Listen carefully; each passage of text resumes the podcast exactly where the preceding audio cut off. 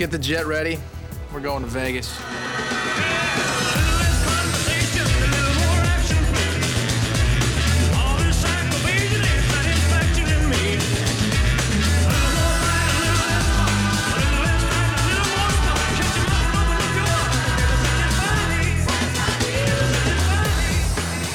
Welcome to Pod at the Montecito, the world's premier podcast discussing the hit NBC television show Las Vegas. I'm one of your hosts, Judson Clark. And I'm your other host, Eddie McCarthy. Judson, what's good? I don't know, man. It's I guess daylight savings is the big thing. Um, I said what's good, not what's bad. I mean, I prefer these this version. there- The transition sucks, but I prefer this version. I don't know, man. I if when You it's all people like sun first thing in the morning. You're a fucking vampire. well, but I'm I'm asleep for that. It's the later the sun is up, it sucks because like I'll be at work and I'm like, okay, it's starting to get dark. That means I can go home. If it's all still light and I'm working, it just it's that depressing when I get home and it's like, ah, well at least it's still light. Oh fuck, it's 7:30. What the fuck? I hate it. So that early darkness. you're taking the position that it's better to leave to work until darkness and then be in darkness the entire time. Yes, because I you, am. You are actually you are actually a vampire. yes, correct. Okay. Can you do that floaty shit that they did in the previous episodes? Uh, well, as we learned, they clearly weren't vampires because he was able to walk into the room without being welcomed. So that was Mm. some other mythological shenanigans. So is that your way? You, you didn't answer the question, vampire counselor. Uh, no, no, I cannot. I'm, I'm still learning my powers. It's a perfect segue to this episode's title. It's season three, episode twelve, bait and switch. Nailed it. Chief of the watch, on the one MC,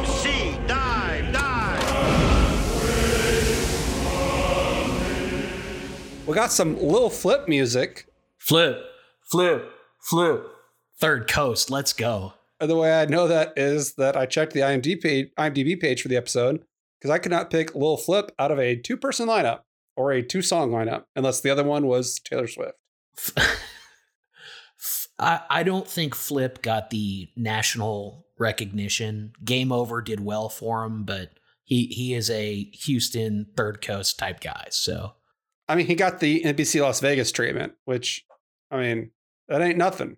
nah, man, that's that's good money. So his music's playing. We're getting a tour of Daylight Vegas. Find ourselves outside of a room with a very annoyed Daniel rapping, not like Lil Flip, like rapping with his knuckles on the door. Wordplay. Uh, unintentional wordplay, my favorite. and finally lets himself in to find a couple just fucking getting after it. They've got a camera set up while she rides him on a chair. Once again, my DVDs felt fairly censored. I don't know what was going on, but no nips. Very disappointing. Uh, you know, it was funny when we were looking sort of ahead at the different episode rea- or recaps and and the screenshots that you get on the DVD. I saw the the one for this was the like them filming the them fucking, but last week was the porno convention, and I had mind melded the two together. So I thought last week we were actually getting this week's episode, We are not. A whole, whole Nope. new set of people fucking. which hey, it is Vegas.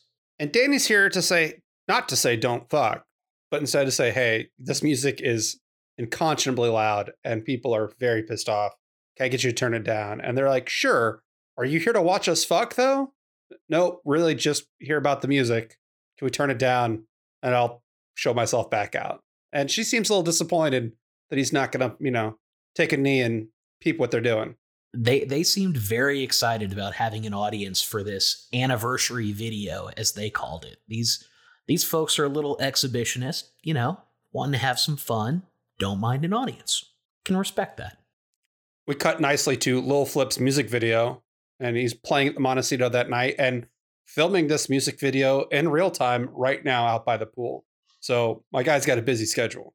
you know when you when you got the energy up why not a great venue with the bella petto pool you got delinda in the video everyone's loving it mary's there to i guess help direct the video right behind the camera but I think I Uh-oh. think Barry's I think Barry's just like, uh, hey, you see here on my card where it says hotel manager? I get to be wherever I want to be, and I choose the set of the music video. if I mean, if I could be at the side of the set of a music video or not at the set of a music video, I know which one I'm picking. Certainly the one that's being filmed at your topless pool. Like, yeah. Um, I like where this is going. That is correct. Sadly, however, things are going to go aside when Flip starts to let some loose diamonds go and then shuts the whole thing down because Flip Flip knows what's good. He knows real bling when he sees it, and he sure as shit knows fake bling. These diamonds ain't right. So panicked Mary runs off, grabs Danny, and is like, "Hey, uh, we've got these diamonds. We're using the video. They're stolen. Come on, I need you know, come help us figure this out." And Danny just runs into one dumbass right after another. We meet jeweler Pete. He doesn't want the cops to get involved because the rocks aren't exactly his, whatever that means. He can't really elaborate. They're virtually mine, but they're not mine technically. So I guess this is like a precursor to the metaverse. Yeah, he starts out with he doesn't want the cops because of insurance issues, which is normal person speak for yo, these are stolen as fuck.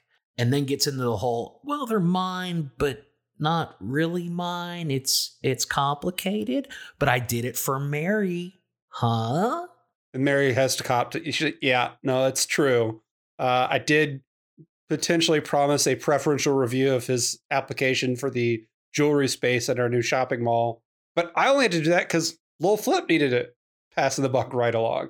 Classic, classic upper management. Mary's really firing all cylinders.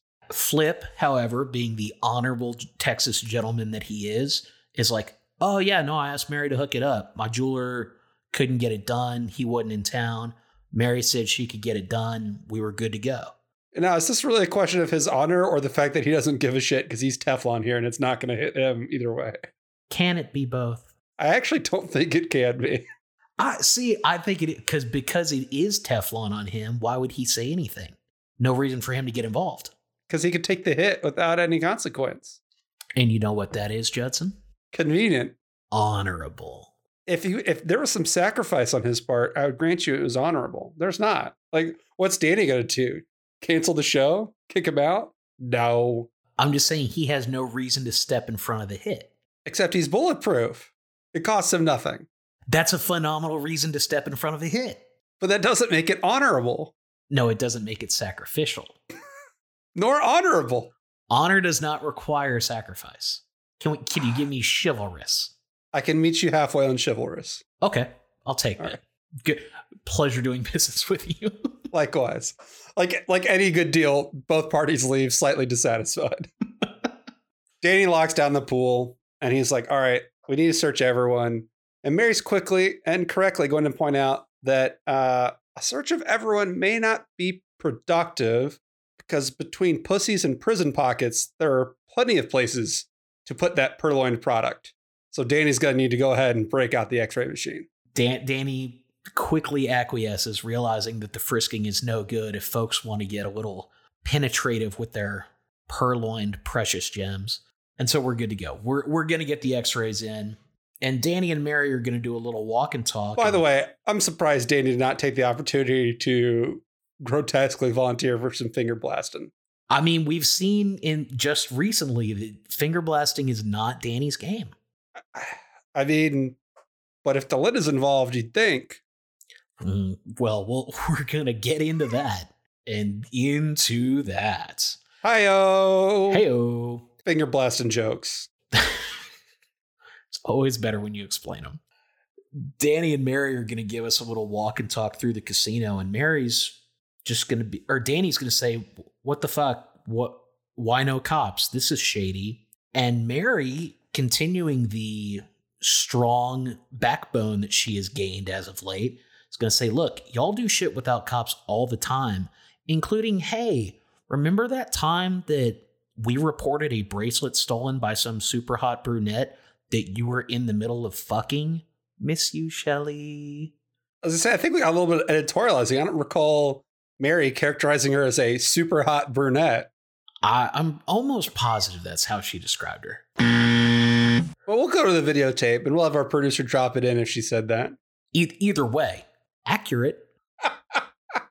Finally, we're going to wrap up with Sam on the phone with Who Gives a Fuck when she sees a couple of women holding a flyer for a male strip show. And on this flyer is a gentleman with a sobriquet of hot chocolate that bears an awfully striking resemblance to one Mike Cannon. Some would go as far as to say it is definitely Mike Cannon with some Photoshop mutton chops and a lot of other Photoshop things. Or definitely Mike Cannon with just fake mutton chops glued onto his sideburns.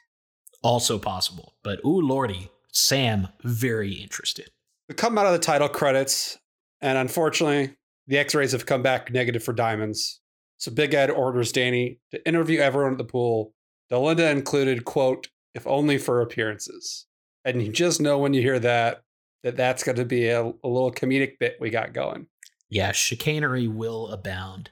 Meanwhile, Sam not done with this whole hot chocolate situation. She and Mary are going to be talking with a copy of the poster now with just jokes and innuendos everywhere about the size of potentially Mike's huge package. Yeah, he's got some 4K dongers that are referred to as very large zucchinis at one point. I mean, I have to say, it didn't, and maybe this is just a testament to how giant my dick is. This package didn't look huge on the flyer. It seemed, it didn't seem like it was a remarkably large banana he was slinging down in that hammock. It it could just be that the gentlemen of Neon City are poorly apportioned. Sam is constantly bouncing one lever to the next. We thought it's because while sex positive, she was allergic to romance. Maybe she's just only been fucking dudes with little dicks. She's just disappointed all the time. She's looking for that Moby Dick, if you know what I mean. She wants to have sex with a whale? No, with Ishmael. Oh. That's a joke for just you and me and John Pomeroy. Shout out to you. Yeah, that uh this podcast and stupid puns about highbrow literature, not not much overlap in that Venn diagram. No, you don't think there's a whole big old circle there? No, I think it looks more like binoculars, if I'm being perfectly honest. Not only do these circles not overlap, there's a wide gulf between them. I'm sorry. I didn't mean to interrupt your little quest. Captain Ahab has to go hunt his whale. Uh, we we will get a very fun shot of the girls talking about Mike into through the security cams. Mike watching a craps table as a new, very attractive employee is going to come up and say, "Hey, want to get a drink after work?" Mike seemingly thinks it's innocent and goes, "Yeah, uh, I mean, I got some other stuff. Let me think about it." And she's going to get very close and a nice little uh, tie stroke and go, "Hey, I don't care how late it is. I want to get a drink anytime." Lipsy. Yeah, it's like you just know it's happening and there's nothing you can do about it. Once I went to the voice, it felt Yep.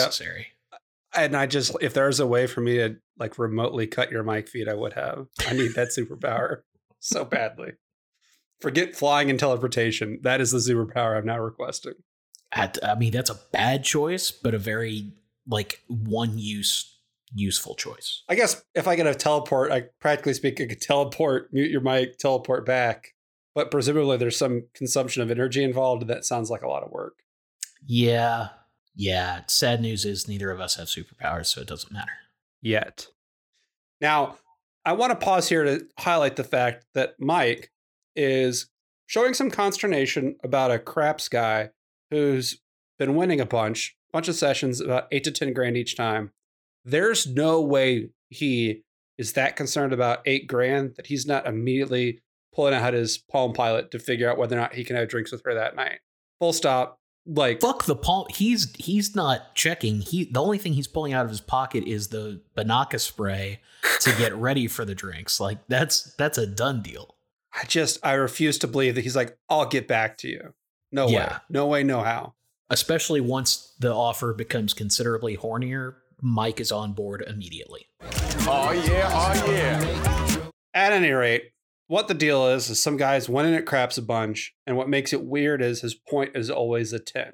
10, a very easy number to hit, as you and I know. We love the 10. We, we, while we do love the 10, let's not confuse those members of our audience who are not craps players.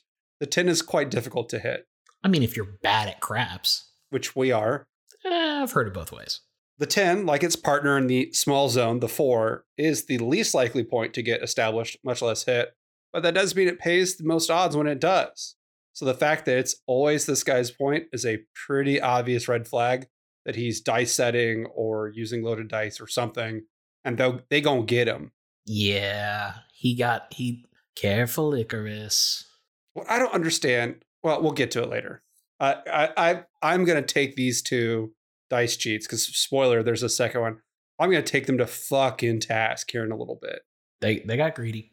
So they got greedy and just dumb. Yeah, no doubt about that. At any rate, Delinda's the only person on the entire set who's pumped to get interrogated. And so she shows up to her meeting with Danny in the back room, basically looking to fuck right there on the metal table. No, no qualms about it. Who knows who's behind the glass or if the cameras are rolling. Let's get diggity down. And props to Danny for continuing to stay professional despite Delinda's admission that she's actively commando right that moment. Yeah, before Danny can even get a question out, Dee first asks if she should be handcuffed, wink, starts unbuttoning her blouse with just the bikini top underneath, mentions the no panties. As Danny's about to ask the first question, Delinda interrupts to say, Yes, you were the best sex I ever had. I mean, Delinda's not messing around at all here. Well, that's all she's doing is messing around. That's that's fair. Contrast that with Ed and presumably the next back room over, who is sweating the jeweler while cutting a cigar, which, by the way, what a great power move for an interrogation because it's not that much of a leap to I'm going to use this on your fingers. Yeah, what what else could this be used on? I have 21 options. The guy's tongue, but then he can't say anything.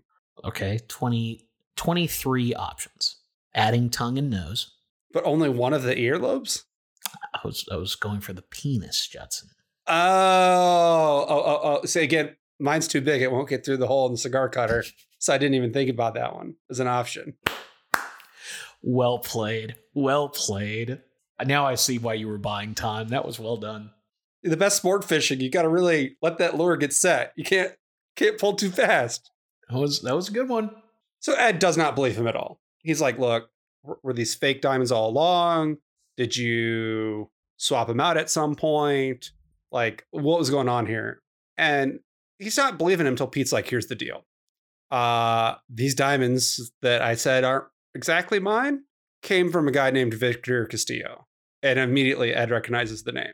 And it occurs to me that there's like the Big Ed knows about you rule, which is if Big Ed knows who you are, that's either a very good thing or a very bad thing.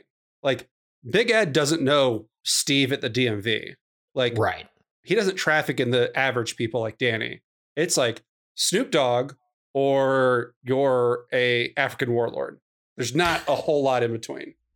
That yeah, he is he's not dealing with the third level lieutenants of crime organizations. He is only dealing with top level members. And uh, old Vic Castillo, he's up there to where Ed even mentions, "Oh, you owe Victor." Yeah, no, you are screwed, my guy. Yeah, like I don't even need to use this uh, cigar cutter on your balls. You fucked. Yeah, they they gone. So Big Ed decides to put Pete up at the Montecito for a couple days for his protection. I I'm not really sure why he's he's taking a shining to Pete, but he is. And he's going to instantly regret it because Pete is once again going to bring up, well, you know, if I'm running the diamond store, we're all family, we're buddies, huh? Ed not buying, of course. I I do not get what about Ed Deline's countenance that makes people think that they should push their luck with him. It's especially people like this that did not deserve Ed's mercy in the first place. I, I, he's honest to God lucky that Ed doesn't change his mind, pull his card, and say, "Well, good luck with Victor." Yeah, actually get the fuck out. Turns out I don't care if you die. Bye. Good news is Mike is going to come in and interrupt the conversation and say, "Hey, our craps guy is back," which Ed is going to happily use to end this conversation, only to give us another back room with Danny and our boy Lil Flip. Danny asks if anything was weird at the shoot, and Flip goes, you know, besides the director giving me some bullshit ass diamonds, like I wouldn't spot it instantly. Nah, it was good. Although that Delinda, ooh, she fine. Now let me pause right here and ask you: Did you think we were headed towards a uh, love triangle situation here, where Flip was going to try and make moves on Delinda, and that was going to make Danny jealous. Yes, that was exactly where I thought it was going to go. I was like, oh, Danny, GG's. She's going home with the rich rapper. Bye. And also, this is how we restart the Danny Delinda of Danny gets Yeah. jealous that the rapper wants to bang Delinda and realizes, oh, wait, no, I should do that instead. Yeah, but not before she gets JCVD'd by Lil Flip. No, Judson, I really don't know what you mean. Well, you see, she had a thing with Jean Claude Van Damme, also known as JCVD. R.I.P. Uh, no, JCVD, hmm because those are his initials. And then you could say, like, you know, she got D'd, like she got dicked. So Jean Claude Van Dicked, JCVD'd, Mm. yeah, by Little Flip. So, you know, Danny's got to stand there and watch while another celebrity comes in and bangs her. She got JCVD'd. Oh, comes in By and Lil then Flip. bangs her Yeah. by a little flip, yeah, yeah, Flip. yeah. flip, flip. You get it now, right? Uh huh. Yeah. So, l- listeners, if that last 45 seconds was as terrible for you as I suspect it was, direct your feedback to McCarthy. This is his fault. At Montecito Pod on Twitter. Attention, McCarthy. Hey, I don't know what the new Pornhub categories are. JCVD could be a whole new thing that the kids are doing.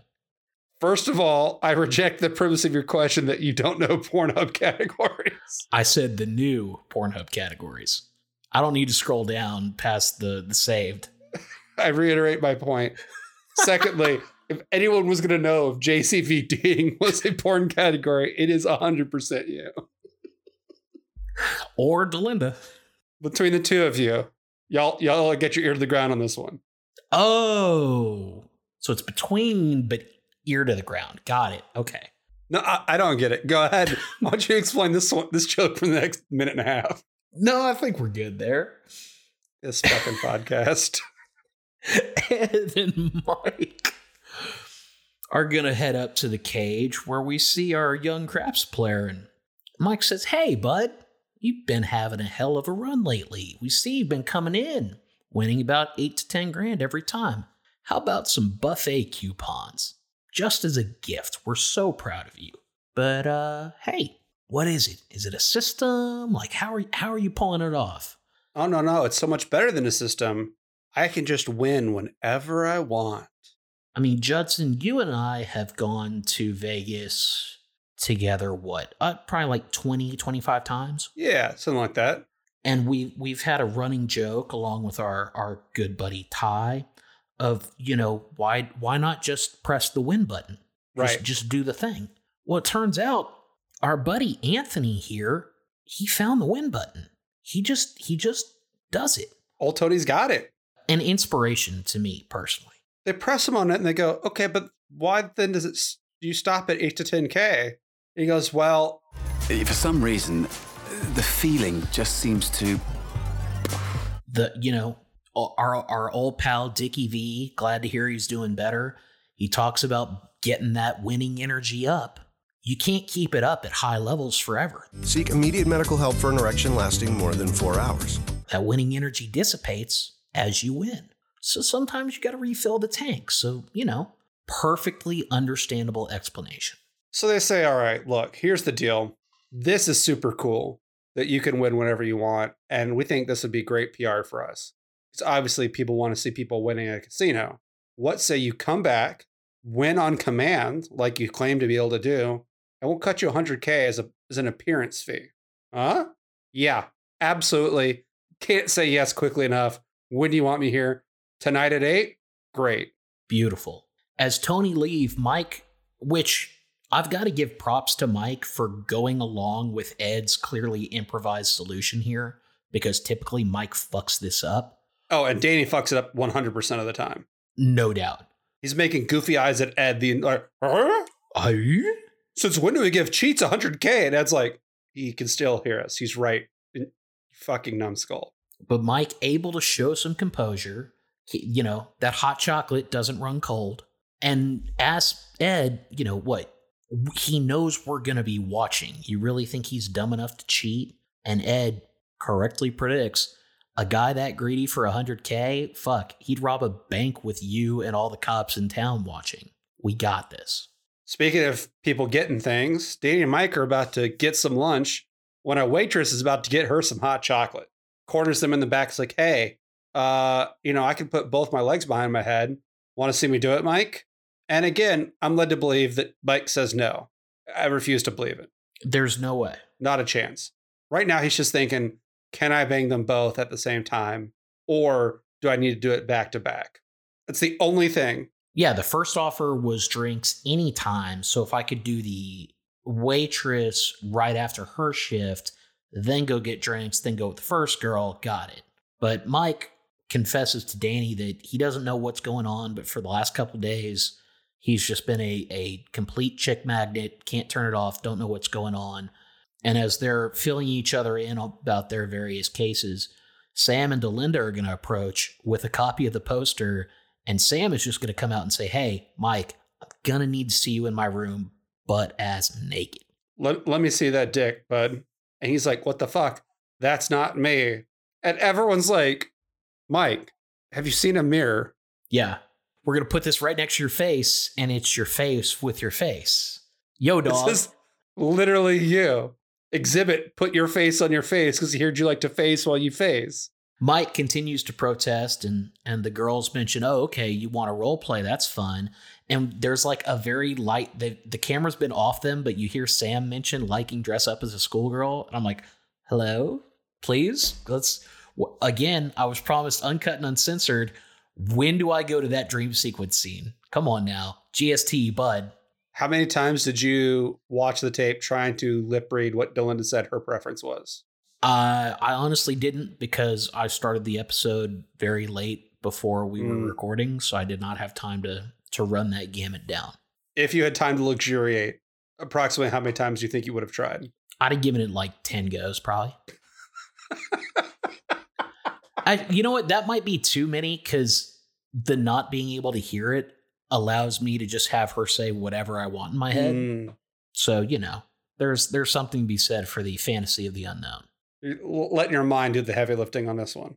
Indeed, she's JCVDing in so many uniforms. I, you know, I'm proud that you could admit that JCVD is part of your Delinda fantasy. I wouldn't turn it down. I mean, if I wasn't worried about being humiliated in his presence, nor would I. Whomst among us wouldn't be though. True, true, true, true. But it does make you think there's going to be a whole lot of you standing in a corner just masturbating by yourself while the girl fucks Jean Claude Van Damme. Oh yeah, you you make an interesting point. Again, depending on the situation, not all bad. But But also, we established that's not what JCVDing means. and he's dead. R.I.P. No, JCVD. I don't. This is infuriating. ABB, BCD, Motown Philly back again. Oh God, I hate this show. That ooh, Why do we? Why do we a do potential episode title though for R.I.P. JCVD, yeah, we need to go back and redub that ABB, episode. BBC. Mike once again denies it. Why I'm not entirely sure, and heads back to security to review some film. While Danny strikes out in his absence, been like, "Yo, they called me the Cobra or some stupid shit." King like, Cobra, arguably the worst forty ounce that you can have. it's a hell of a brand brand promise he makes. Danny McCoy, arguably the worst 40 ounces you could have. You want some real shitty malt liquor? Check out this dick. Okay, it's getting better. as, as a as a marketing pitch, it's got it's got layers to it. Oh, craps player Tony Denby is spotted always going to a slot machine after his craps success, playing one spin and then leaving, only to be immediately followed up by another dude, Sidney Stoper. And they're like, okay, obviously our guy our guy uh, Tony here doesn't want to get caught with the loaded dice, go to jail. So he drops him off. Our boy Sid swings by, scoops him, and runs. It then follows if they're switching dice, we should be able to see it, Mike. What the fuck? And Big Ed's giving him some grief. He's like, Yeah, no, you're right. To my credit, it's been a problem for forever, and I am the one that found it. But you're right. I should have already fixed it half an hour ago. My bad. And off he goes to figure it out, presumably. I don't know. I, I did also enjoy Ed being like, you know, about 15 years ago, somebody was running the same game on us. Granted, I was able to catch it and not be a fucking idiot, but, you know, Good work. I was better than you, Michael. But before he could truly lay in, he sees our good friend Pete on one of the cameras on the floor. Not exactly a great place to be when a crime lord is looking to murder you for his arguably stolen diamonds. Not great, Bob. So Big Ed runs down there and is like, What the fuck are you doing? He's like, Oh, so nice to see you. I actually came down to bribe you with a diamond necklace for your wife so I could get that aforementioned jewelry spot in your mall. Yeah, Ed, unimpressed with this fucking tennis bracelet, tells him to shove it and go back to his fucking room, you idiot. He's going to give Danny a call and say, hey, look, you got to find these diamonds by tomorrow. Because at noon tomorrow, I'm throwing this bitch ass out of the casino. And when I do that, old Castillo is going to find him. And then he's going to kill him. And then I'm going to feel like a tinge of guilt. And I don't want to feel that. We already been through my heart problems. I don't need that on me. So fucking fix it. He's like, okay, I'm I'm on it. He reviews all the tape of the pool, looking for signs of the diamonds being smuggled out. Can't find any. All that's left is the hour since they basically dismissed everyone. Mitch is going to pull that table. Mike comes up with a new invention he's excited about. And before he can get into it, Danny launches in on some casually homophobic chit chat with Mike about how he should handle his newfound porn star, sorry, exotic dancer fame. His two options are take advantage of it, which Mike won't do because he claims to need a emotional connection with the woman. I'm sorry, we need to litigate this. Since when does Mike not instantly want to jump in bed with every good looking woman he sees? I mean, does emotional attachment mean he needs to prepare a dossier of stalking footage on them first? like, what the fuck, Mike? Does it mean he needs to bury him, bury them next to his wife and kids that he murdered after Pilot? Like, what are we talking about, Mike? Yeah, it was all so hilariously out of character. But Danny goes, you know, the light homophobia aside, says, okay, let's go to option two.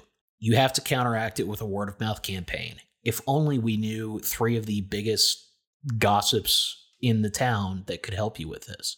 May I toss out option three? Please.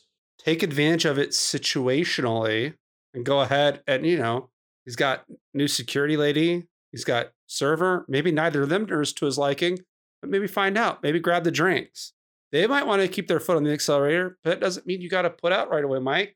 Go at your own pace, but this just gets you in the door. Get your resume at the top of the pile. Yeah, nothing nothing wrong with keeping this air of mystery, my dude. This is every woman in your entire orbit is like, "Oh shit, Mike, you're actually attractive for the first time in however many years."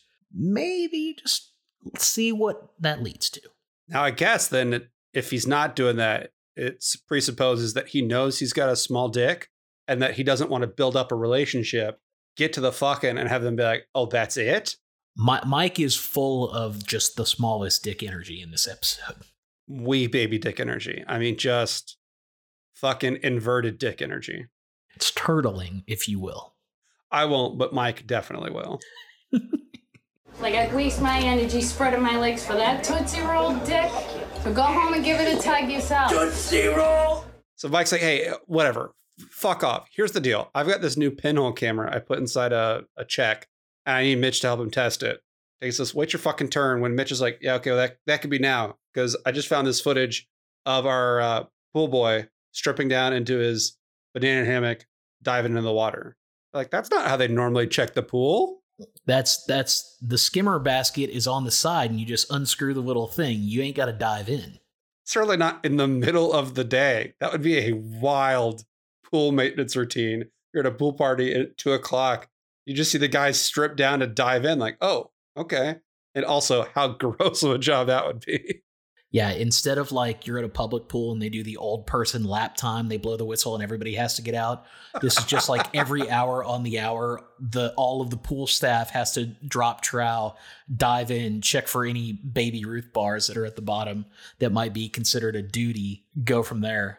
I think if I'm in the middle of a pool party there and you want me going underwater, I need full scuba rig. Like there's no, I'm going full mask. Like nothing's getting in my eyes or my nose. Uh uh Yeah. You never want to be sober in a Las Vegas pool. Danny and Mary set off to confront this young man named Javier. And why not just bust into the men's locker room with Mary in tow? That seems like a thing you should do. And he's standing there accessing his locker two lockers down from another locker that has J. Lopez stenciled on it. Is this even his actual locker? Well, no, that's Jose Lopez, his his completely unrelated coworker.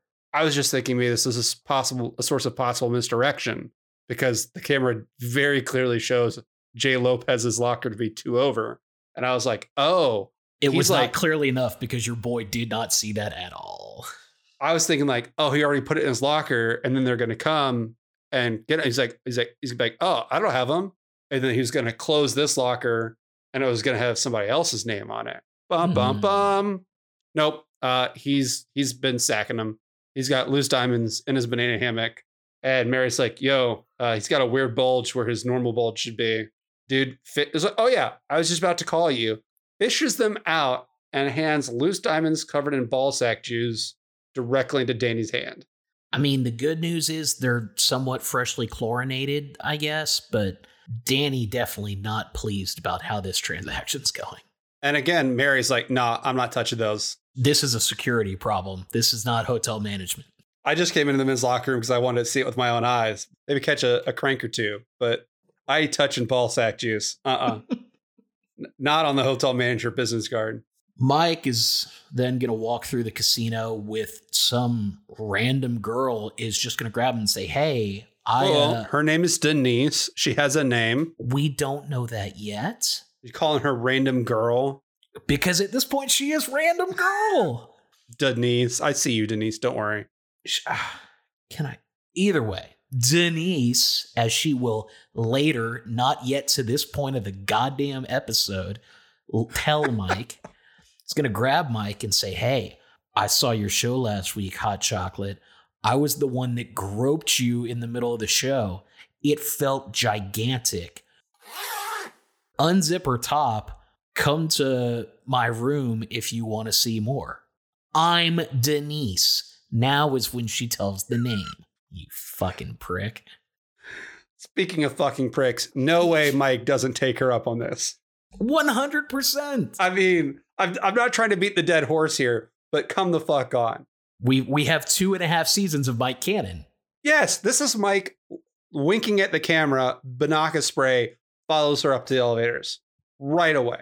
The woman she, the woman he works with, the one that works at a different department that he's friends with. Reasonable people can disagree about what Mike would or would not do, but some random woman, Denise, staying in the hotel, wants inconsequential. Eh, it's a pump and dump situation anyway. Get it, Mike? And Yeah. 100 percent of the time, he's going to. There we are getting a cannon blast here. Pow, TM, TM, TM. From here, we go to Mystique with Delinda actually doing work for once. And Flip is to saddle up, ask if they found the diamonds. Dee says, Well, Danny's all over it. Flip goes, Yeah, about that. I think Danny's still trying to get all over you sexually.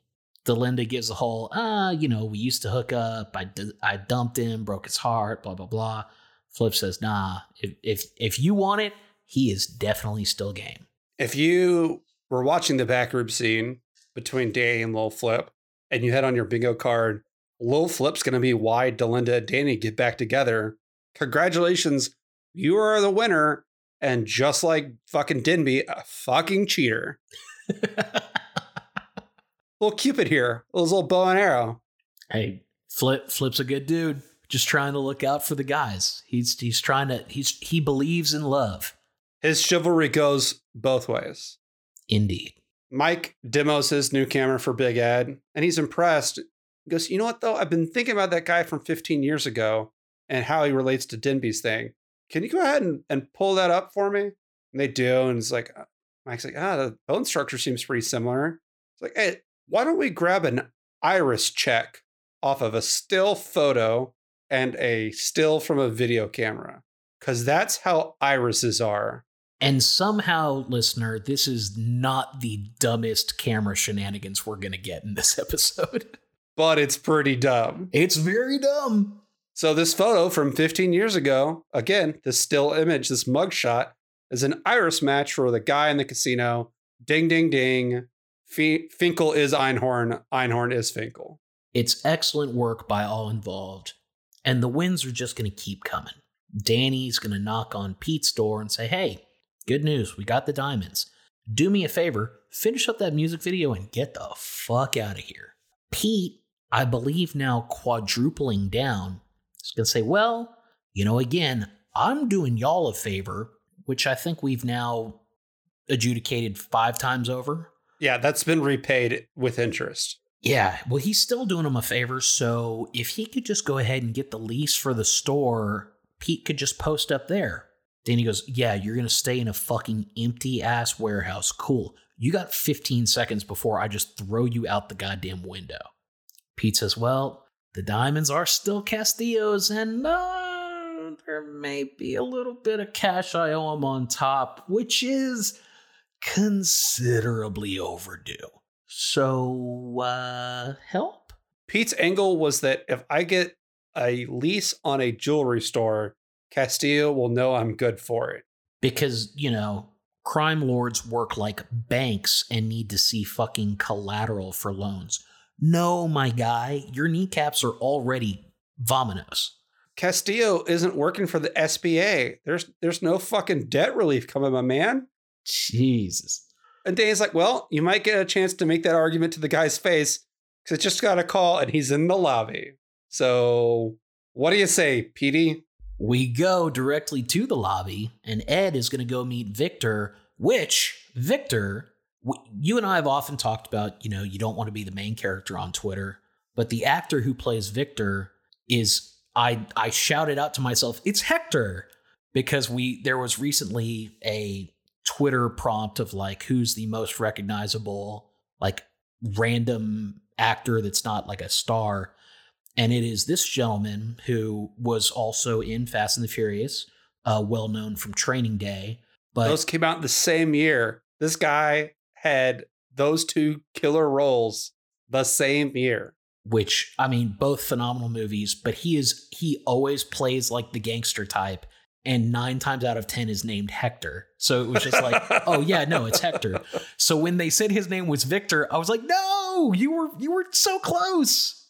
I mean, I think GST, who wrote the Fast and Furious that Hector was in, yep, did as did as much as he could for us. Sure, hey, he did because if he called him Hector, then now we have to get the Fast and the Furious universe in with the MCU again. Montecito cinematic. If only we had done that, though. There would be too many inconsistencies. There's no way we can fuse the MCU and the FAFU and and not introduce contradictions. Right, because if we had done that, then obviously in Fast 8, the plane would have been Money Plane. Obviously. So it makes sense.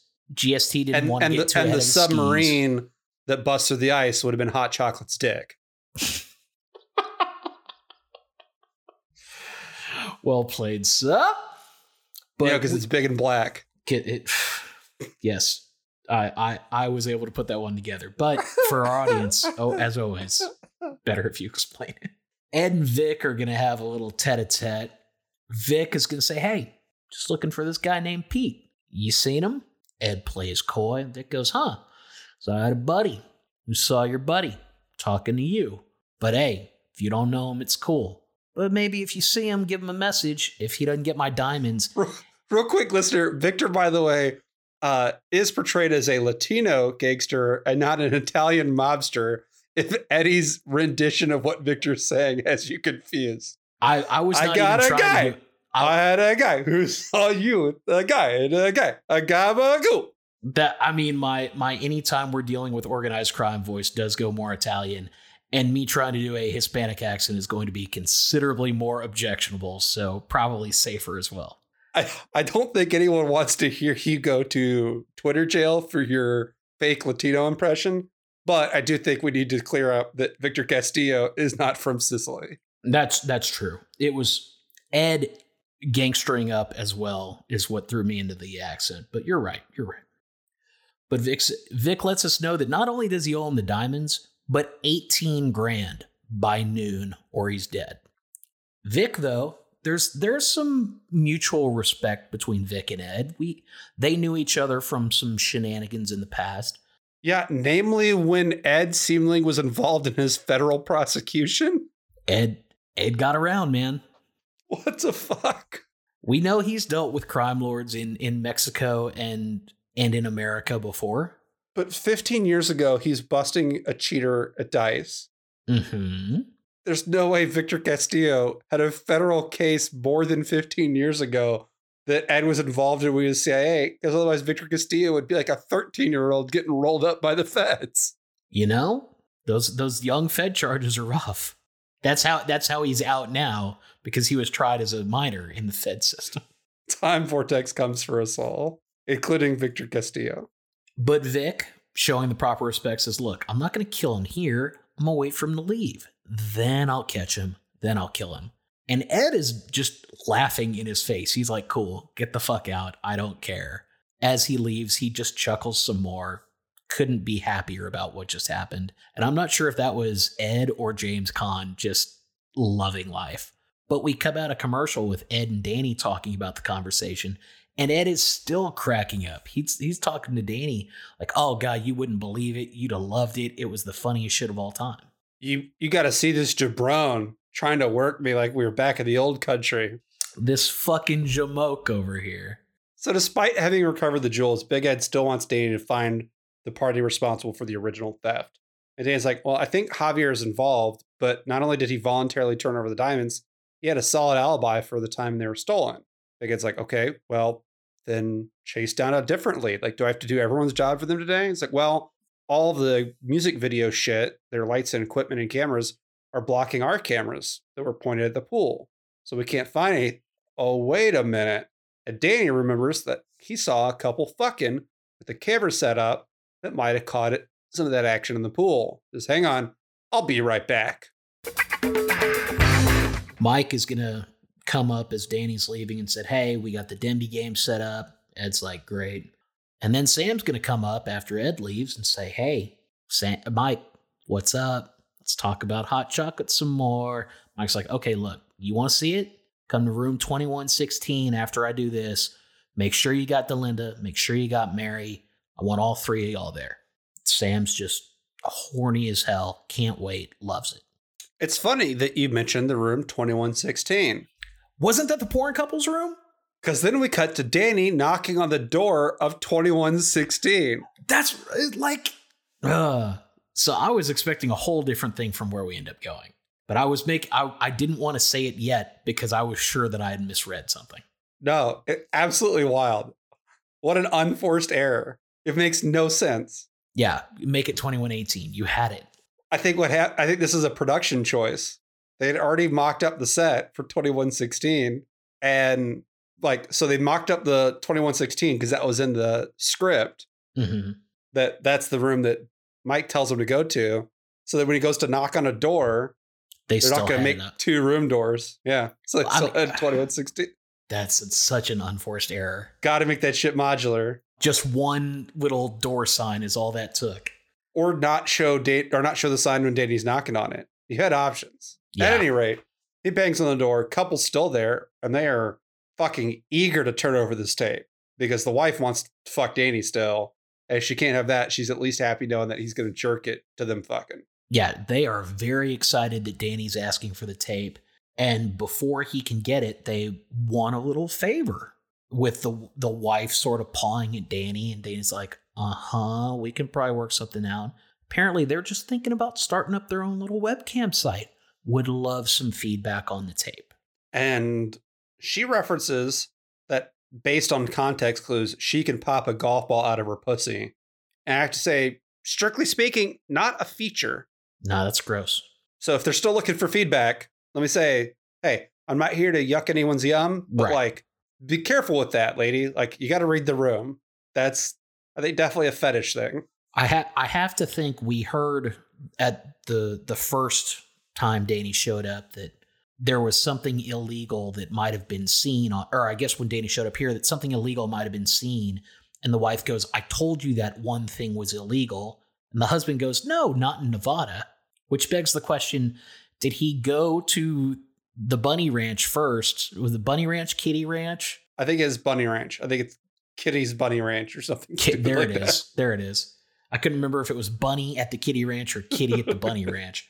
But yeah, he took a trip there, saw a fun thing with a golf ball, and was like, "Oh no, this is totally legal here. Let's do it on our own personal tape." Do you think he used at least got her premium golf balls, or is he using the cheapest ones he could find? Because if He- you're gonna if you're gonna pop a golf ball out of your pussy, you want to be using Pro V ones. I don't know. it's man. the number one ball in golf. The aerodynamicism that you can get off the new Titleist Flight Max is is unprecedented out of the vagina. Maybe you want like a what are those like uh, multicolor matte finishes? You line the axis up correctly and it just spins out of there like a top. That's that's Mm, no, never. Mind. I'm not gonna make that joke. Do you think she consider is her pussy considered a, a water hazard? Do you get lateral relief from it? I I think you get a free drop out of the vagina. Yes. But the asshole is definitely the sand trap. You cannot ground your club in the sand. Jesus Christ. Fold.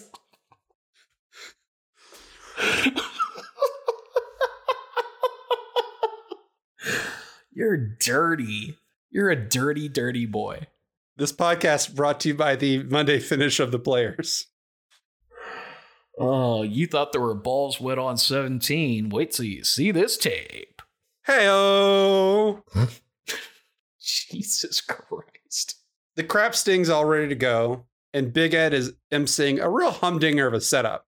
Grabs the wireless mic, gathers everyone around, explains this this motherfucker can win whenever he wants. Isn't that cool? And here at the Montecito, we celebrate our winners. I was thinking, Big Ed, your whole you know that this ends with you arresting this guy. This is gonna backfire. Yeah, this you, this he was overselling this. Yeah, you're gonna get everyone around to watch you arrest a, what they're going to perceive as just a winner. Judson, I have two questions for you. Hit me. One, you're in this casino on the floor nearby, and you hear somebody get on the mic and say, Oh, we've got this guy who can always win, gives the whole spiel. Are you going over to watch? Uh, I'm going over to play. That that was the other thing. I couldn't tell if people were allowed to play. Could I don't I couldn't tell if other people were allowed to get chips down. It seemed like it because he had random girl, and then his accomplice was sitting down at the other end of the table, and he had chips that he walked up. Like I guess he did have chips. Yeah, I guess I guess you're right. Okay. Um. So here's the deal. I I'm walking over. It, it depends what activity I'm currently engaged in. I'm not getting. I'm not leaving any sort of gambling success that I've got going on right then. Mhm. But like if if I'm maybe I've hit a cool cool snap there, or I just got a drink from the bar, or we just finished dinner and we're like still getting a lay of the land. Yeah, I'm probably gonna walk over. Okay. Now, question two if this plays out the way that you and I both thought that it was going to, of you're going to get this big announcement and then this dude's about to get perp walked, how fast do you leave that casino? It depends if if I think I can credibly parlay it into some free shit. I because I might like if I'm if I'm there with a casino like on a casino host dime Mm-hmm. and I see this, I might be lobbing in a call like, "Hey, uh, What the we shit? need to talk." Yeah, your president of operations is celebrating winners, and then I just saw him get fucking dragged out in handcuffs. Do I need to be worried that at some limit I'm going to get arrested out, out here? Correct. Um, I do think it would be very funny to watch, though. And I'd probably cackle and start like chanting, "You got, got, you got, got." Yeah, it's kind of the throwback to the very first episode with the dude with the pinhole cam in his finger at the blackjack Yeah. table. Take these two clowns, march them out for everybody to see. Make sure everybody takes a look at them. Nobody cheats in my casino. Yeah, but it's gonna backfire for Ed, except when they go to the camera, there's interference, and Mike is completely unable to help, and the guy's just rolling tens, ten after ten after ten.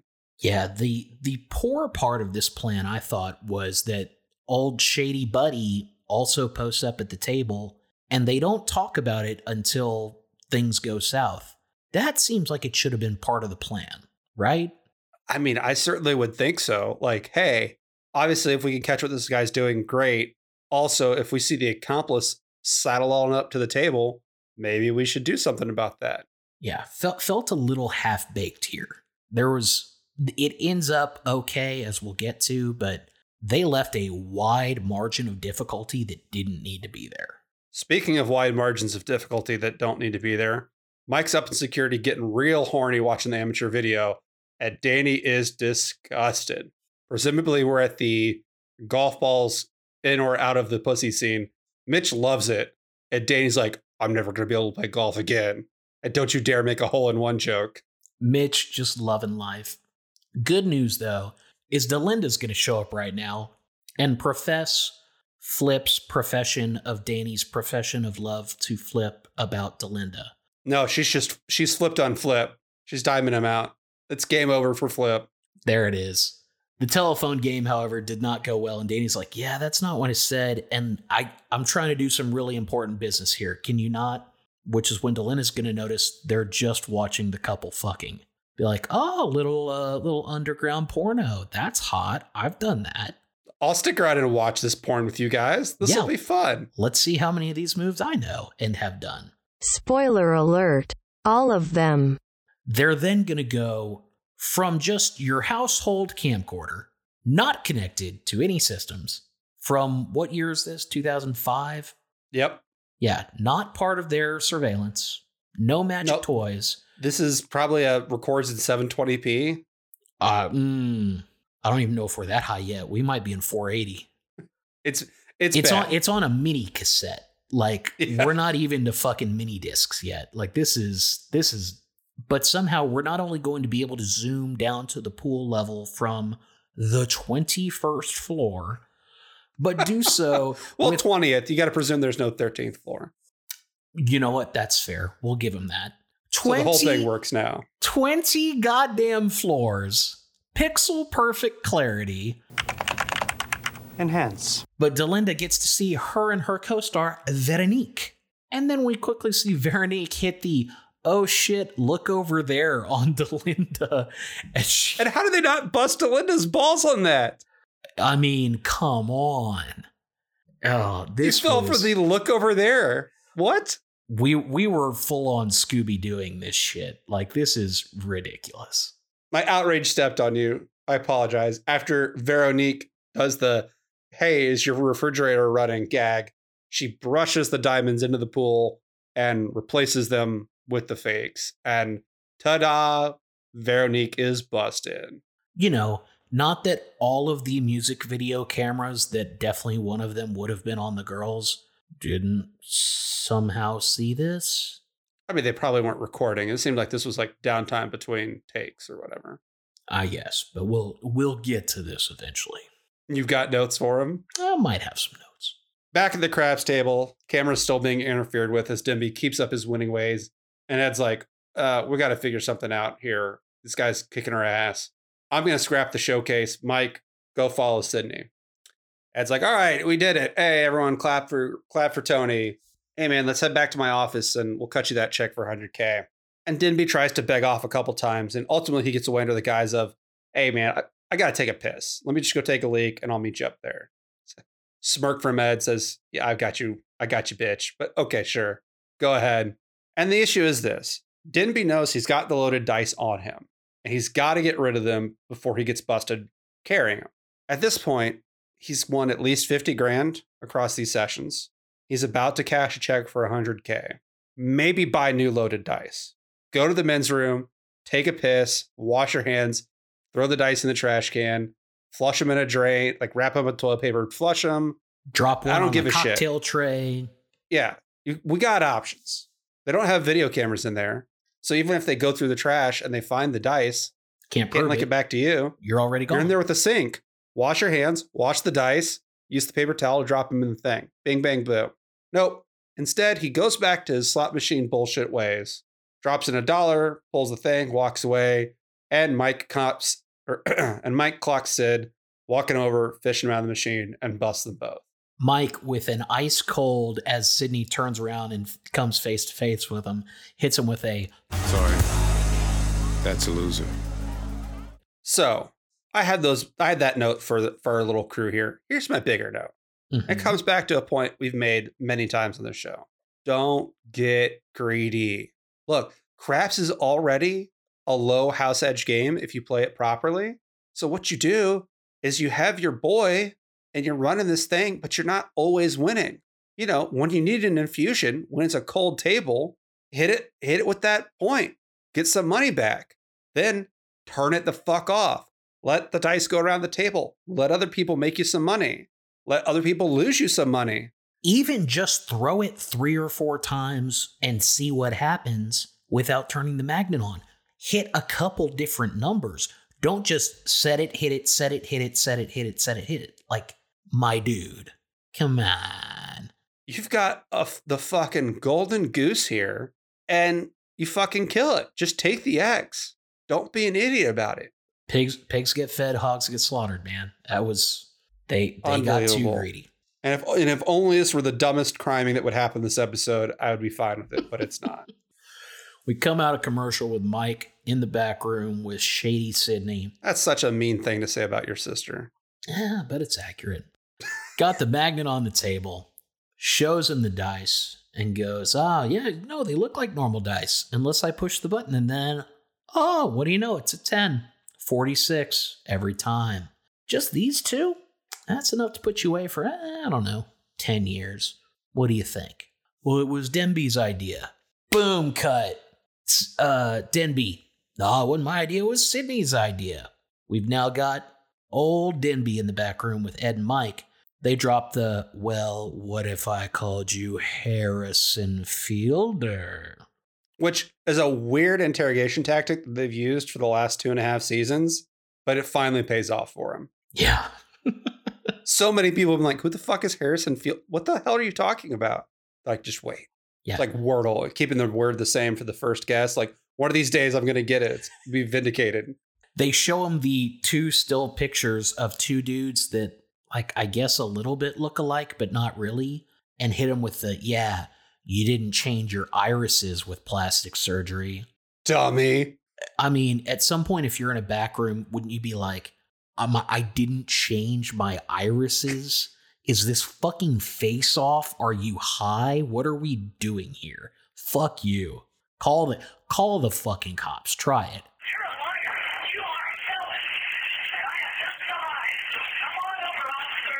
Yeah, like you're you're calling the bluff at that point, right?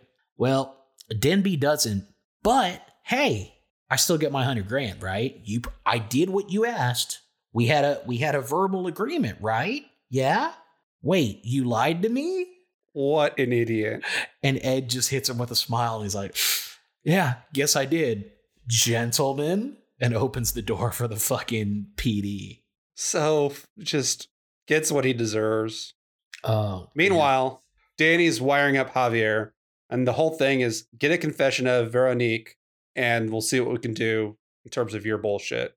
And apparently, our girl hasn't learned from the immediately preceding episode. Do y'all eat? Is this on? Do you guys even listen to us? She volunteers the exact crime she set up, word for word, like a 60 minute anchor is trying to tease out a soundbite from her. What fresh hell is this? and does it immediately. There's not even any foreplay. Like Javier is trying to like hi he's like you you want to talk about this later, don't you? Wink. Huh? Maybe? She's like, no, where are the diamonds that I told you steal out of the pool drain after I threw them in there when no one was looking? Yeah, remember those diamonds that I put that I stole that I told you to go get for me? Did you do you have those? The diamonds that I stole. Remember those? There was two sets of diamonds, right? The fake ones and the real ones. I stole the real ones and put them in the pool. Did you go get those diamonds that I stole? Javier, are you listening to me?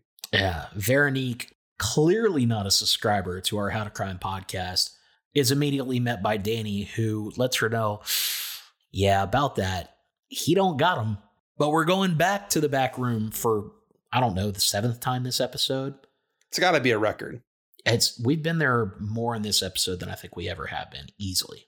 But as we're walking to the back room with Ed and Danny, Danny's like, okay, so we found the person that stole them. I don't get what this does for the jeweler. And Ed, ever the mentor, says, Tranquilo, young grasshopper, watch and learn. Ed's gonna hit Veronique with the, well, you're probably looking at 10 years. Pretty little thing like you, not gonna do too well in jail. How much would you pay to not go to jail? Danny somehow inexplicably is going to get on board without being told what's going on. Which I also refuse to believe. Again, we have two and a half seasons of evidence that he would not understand the bit. But Veronique goes, Yeah, probably a good amount. Ed goes, Cool. Uh, 18,000. She's like, All right, yeah, I can, I can, I can pull that. It's gonna go, All right, here's what you're gonna do. You're just gonna find a dude named Vic Castillo, give him $18,000 and say it's from Pete. Who? Danny, picking up what's going on, says, Do you want to ask questions or do you want to not go to jail? Veronique's like, All right, 18 to Vic from Pete. Gotcha. Capiche. Again, when being interrogated, either by cops, opposing counsel, or random hotel employees, don't accept the premise of the question. Uh, third option, I would like to ask questions and not go to jail. Who is Vic and who is what?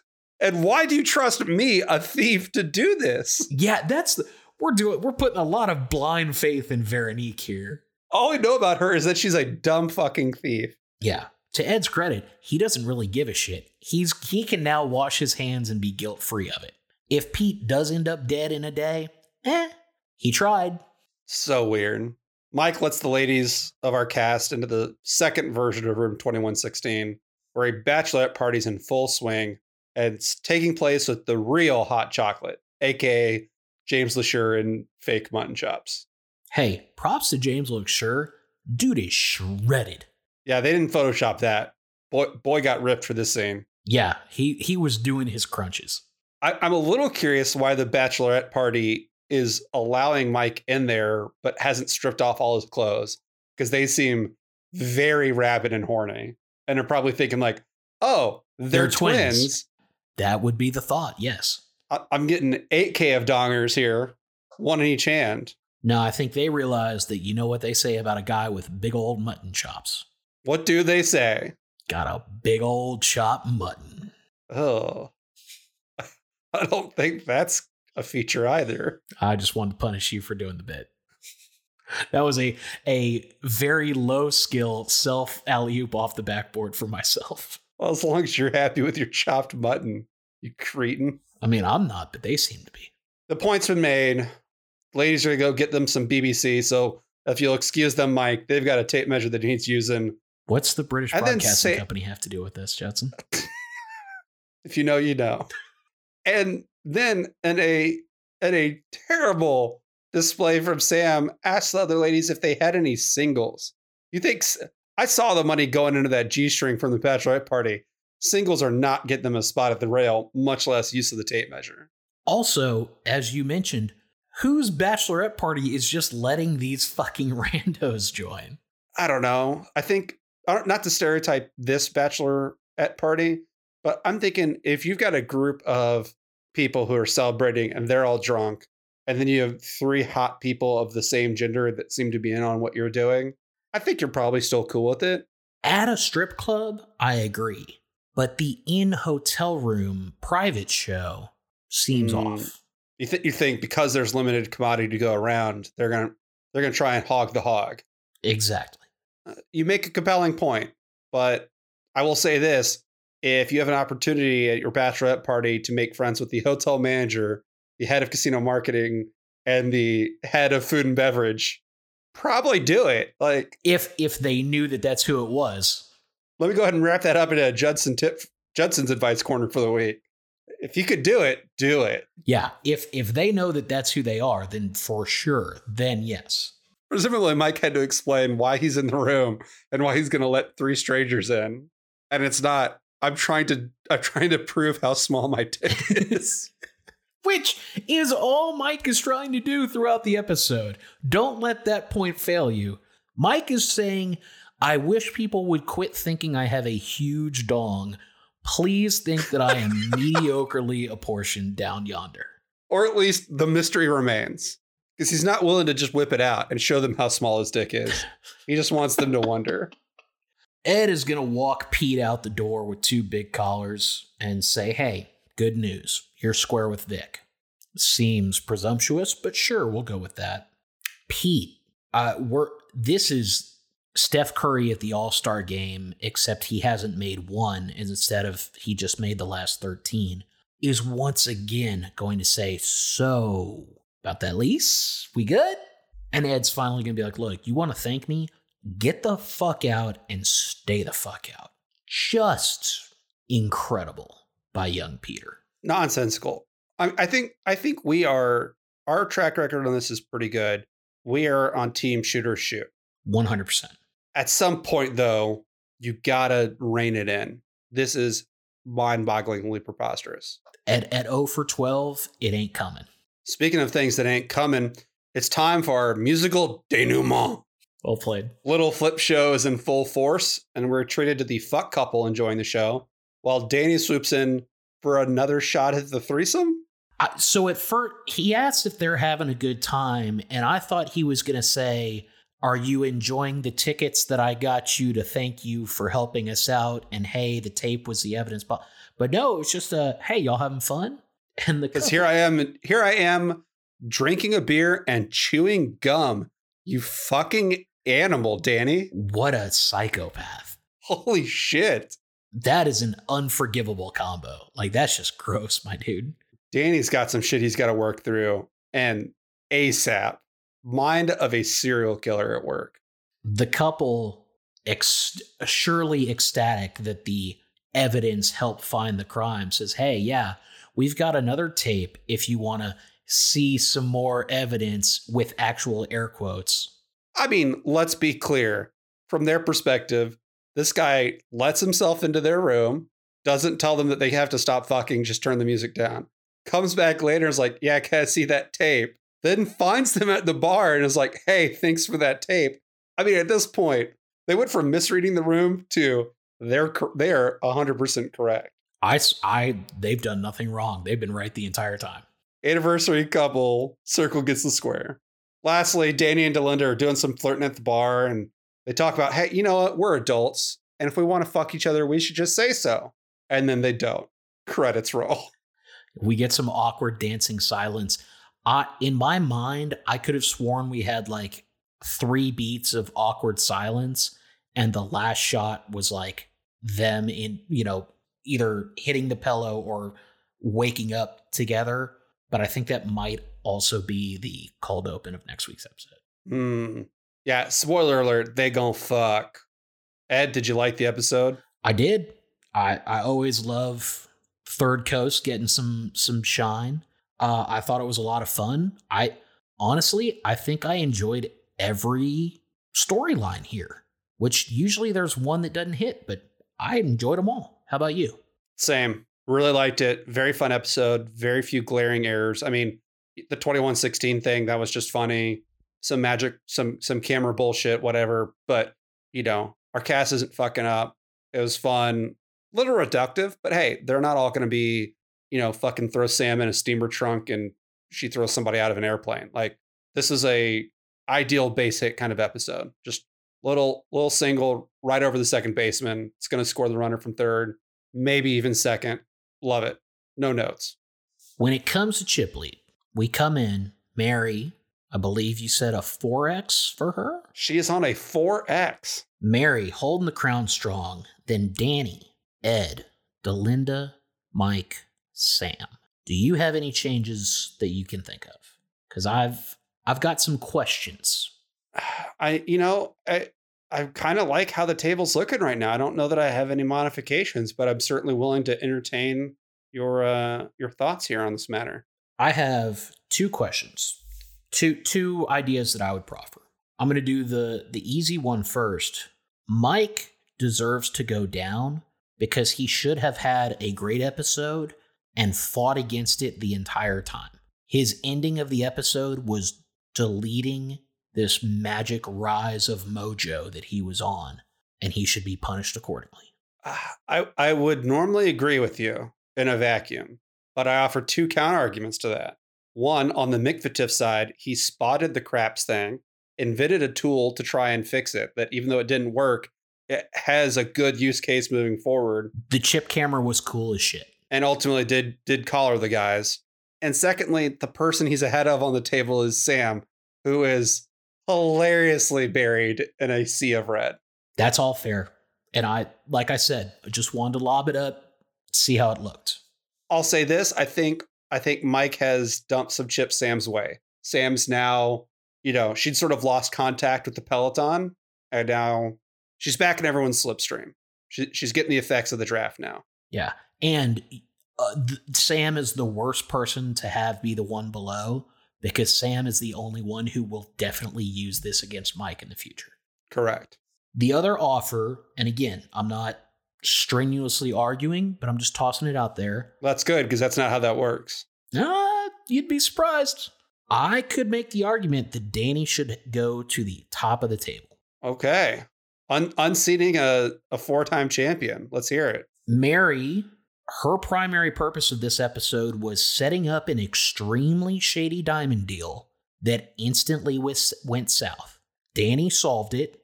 Danny did all the McFitiffing correctly, got some sweet amateur pornography that he and Which his buddy, disgusted him.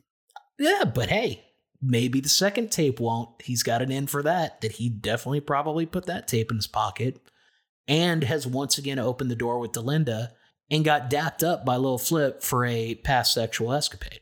Danny was all wins and Mary was all losses here. Dan- Danny is certainly winning. I don't know if I think Mary's losing because yes, she set up the deal, but she didn't really have to deal with the consequences of it. So she's like, "Hey, yeah, this went pear shaped, but y'all figure it out." In the meantime, she's peeping a lot of junk throughout the episode and still throwing her weight around, having a spine. So I, I don't know that she lost. Definitely, Danny picked up steam. He was last week. He was third. He was second last week. He was right behind Mary. Sorry, I mean, uh, one Oh, before gotcha, that. gotcha, gotcha, gotcha. Like he had been third, second. He's definitely trending the right way. I could see it. Yeah, I think it's. I think it's. Do we have? Ooh, do we have co-chip leads? Or do you think he's done enough to unseat the four time? I I think he did enough, and I think Mary got lucky that she was able to rely on Danny and Ed to fix this because this Or, or what? Pete was going to come after her. Lil Flip didn't give a shit. no little Flip didn't give a shit, but she was arranging a bribe with Pete to get like there was Mary's No, into some no, no, no. illegalities here. no, there that was that was no bribe. That was I think Mary played that guy. And and Mary, I, I think you're right that Mary played that guy, but if this shit goes all the way south, it's gonna come back on Mary. And she might she might get splashed with it. I'll grant you that. All right. So let it be written, let it be done. Daniel McCoy, congratulations. You are our new chip leader. Bing. From time to time, Ed, we'd like to recognize achievements in exceptionally handling Vegas. Last time I, I flipped it on its head, but do you have anything that might restore balance to this universe? You know, I think there was a couple of folks that did Vegas pretty well. Oh yeah? I think our young exhibitionist couple had a damn good Vegas time because clear they were on their anniversary trip, obviously still very much in love emotionally and very physically. Obviously don't mind an audience, which they they thought they were just recording for themselves, but were able to get an audience and help their idea that you know what? Maybe we can do this webcam thing. Getting a leg up on their future careers. And got side to, hustle. Yeah, and got to go see a little flip show. I think they did Vegas very well. What is a flip show? No, Lil Flip. The Flip show is what's going to be for their premium tier members. Okay, so it was a a Lil Flip show, not a Lil Flip show. Correct. Gotcha. Yeah, I agree. They did they did Vegas pretty damn well. And you know, you keep calling them exhibitionists. We've seen a lot of that on the show, and oftentimes they're getting in trouble. They only got a little slap on the wrist for the music being too loud. Yeah. Easily managed. I do think I would have liked to have seen them uh, parlay the the supply of the tape into some more lucrative uh, direct benefits. Agreed. But you know, I think they probably still just thought Danny was hitting on them. They they seemed they seemed very happy with the results they got, which is why I'm not docking points. But I I completely agree with you that yeah, they they could have done some negotiating there. Un- unknowingly left some cash on the table. But but they are still perfectly happy, so therefore did Vegas pretty damn well. Pretty, pretty good. You got any advice for our audience that might help them do Vegas any better? Kids, got a little two-parter for you. First off, Ooh, bonus advice. don't source diamonds or pretty much anything from gangsters and or crime lords. It's just a bad idea. Part 2, if you are going to down, go down this foolish path keep some fucking eyes on the merchandise at all times. You should not be able to have a video girl lightly double swipe all of your diamonds into the pool with nobody seeing it. What the fuck? Eyes on the goddamn prize. My eyes would literally not come off those rocks. Not up for a second. I'm telling somebody with a camera to keep a camera on them at all times, no matter where they are. I don't care if I'm in the shot. I don't like, it does not matter. Or we're going to security and surveillance. I'm like, hey, I, you know, we've got these 40 loose diamonds I need y'all to keep an eye on. You know, bring Danny in the loop early. You know, this is a real stitch in time saves nine situation. Yeah, complete amateur hour. Fucking idiots. Well, I don't have a good segue for this. What do I got on tap for next time? Next time on Pod at the Montecito, the bitch is back. World famous chef Wolfgang Puck is about to open his newest restaurant at the Montecito, but guests are quickly losing their appetite when they claim to see ghostly apparitions in the hotel. Spooky. Judson, I know that we're going to get a g- g- g- ghost, but do we get a Gunther? I don't remember anything about this episode. I don't either, but I feel like if Wolfgang is there, then Gunther is there. I just I feel like if you've if you've got one, well, if you've got Wolfgang, you've got at least a seventy percent chance of, of pulling down a Gunther. And we haven't. I don't think we've seen Gunther this season. I think Gunther's not gone forever. I don't think so, but it. I'm worried that maybe my mind is not remembering right. I miss Gunther. Well, you miss Benito. Benito. Do we have a spacebuck wager here? Uh I I would wager that I, I believe we have Gunther in this episode. I I think you're right. So I'm gonna need some odds if you if you want to entertain a proposition. I'm not gonna need crazy odds. Okay. Uh my 75 to your 50. Any chance I can get two to one? That feels too steep. Can we go 85 to 50? I'll give you 80 to 50. Deal. Okay. I am saying Gunther is in the episode for 80 space bucks. You are saying Gunther is not for 50. Uh, like like that. The 80 is the 80 and 50 is the stakes we are putting up Correct. to defend our position. Correct. Yeah. It's a bet. Excellent. Judson, I'm going to ask a question that I already know the answer to, but as a callback for our friends, we have discussed Elton John songs in the past. Is there any chance that you have heard the song The Bitch is Back in the past? No, I was not even aware it was a song. I, I figured I could have bet all of my space bucks, your space bucks, and every space buck the audience has, real and artificial, that you would not have heard it. Nope. Was was not aware that was even a song. I just thought they were talking about Monica. They, I mean, they are, but it is still a reference to a very famous song. Well, tough to say how, how famous it really is. Well, it's not Judson famous. To be fair, very few songs are. Like 12 songs. I'd say Realistically, 75 songs. I was gonna say maybe there are maybe 500 songs I've heard of in my entire life. Under.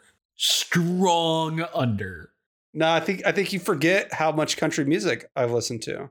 I I am thinking that all you have is the country music you've listened to. I think I've got more than 500 songs downloaded on my phone right now, That's man. not songs downloaded on your phone does not mean if somebody asks you, "Hey, do you know this song?" that you would know what it is. What is required to count as I've heard this I've heard of this song? Someone saying, "Hey, do you know this song?" and you not having to check anything and be like, "Oh yeah, I know exactly what song that is." I think I think my 500 number is about right, which is still shockingly low. Uh, you're you're not destroying it on Heardle right now. I'm guessing. Uh no. I cannot imagine I would do well in that game. Does not seem like it plays to your strengths. Well, Ed, I want to take this opportunity to thank you for being here. Thanks to all of our listeners for joining us.